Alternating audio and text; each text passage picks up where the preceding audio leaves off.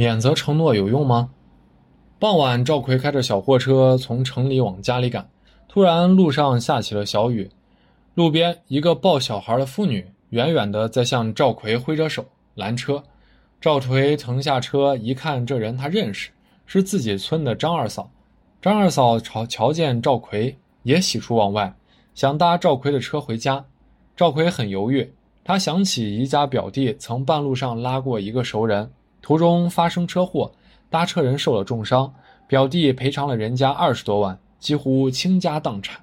赵奎没有下车，他笑着跟张二嫂说：“二嫂，下雨路不好走，我刚学会开车，技术一般，路上万一出点事儿，我可担待不起啊。一会儿有路过的出租车或公交车，坐那车安全。”说着，赵奎开车要走，张二嫂急了。拦着车就数落开了。我说：“赵奎兄弟，你今天怎么了？下雨天我们娘俩就这么淋着，你好意思不管？我家对你家可是有恩。去年你家掉到河里边，要不是我家那口子冒死跳下去救人，你孩子早没命了。现在你忘恩负义，可真不厚道。”张二嫂数落完，站在赵奎的车前一动不动。赵奎瞅着母子俩站在公路边淋着雨，也有点不忍心。他下车跟张二嫂解释：“二嫂，您别生气，我真的是担心雨大路滑，出点别的事儿，事儿怎么办？”这时，张二嫂二话不说，掏出手机，点开录音软件，说道：“老天下雨，路上开车，正好遇见赵奎，我自愿搭乘赵奎的车回家。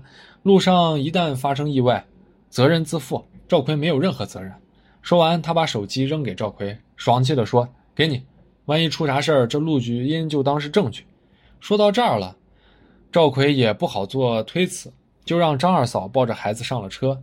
天色渐暗，路还很远，赵奎在雨中加速行驶，可真是怕什么来什么。由于雨天路滑，车速又快，赵奎的车在一个转弯处翻车了，张二嫂和孩子被压在小货车底下。赵奎急忙在公路上拦车，等拦下几个过路司机，忙着把人从车里救出来。张二嫂已经没了呼吸。所幸孩子有张二嫂护着，毫发无伤。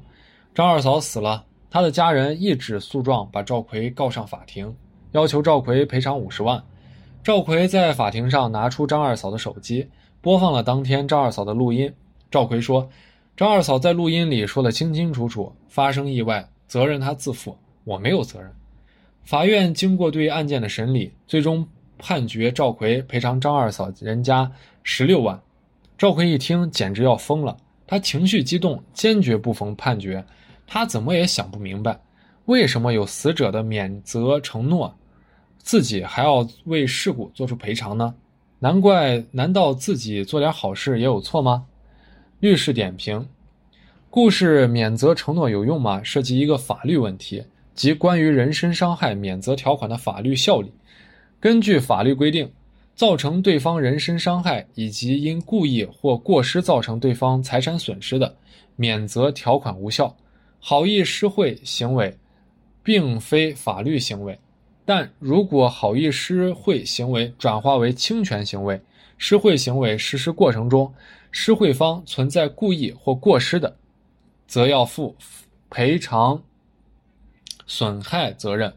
故事中，赵奎让张二嫂搭乘他的车。尽管有好意施惠意图和张二嫂的免责承诺，但关键是赵奎本人应当对自己开车技术不佳和发可能发生危险等情况有所预见，故其主观上的过失和大意明显。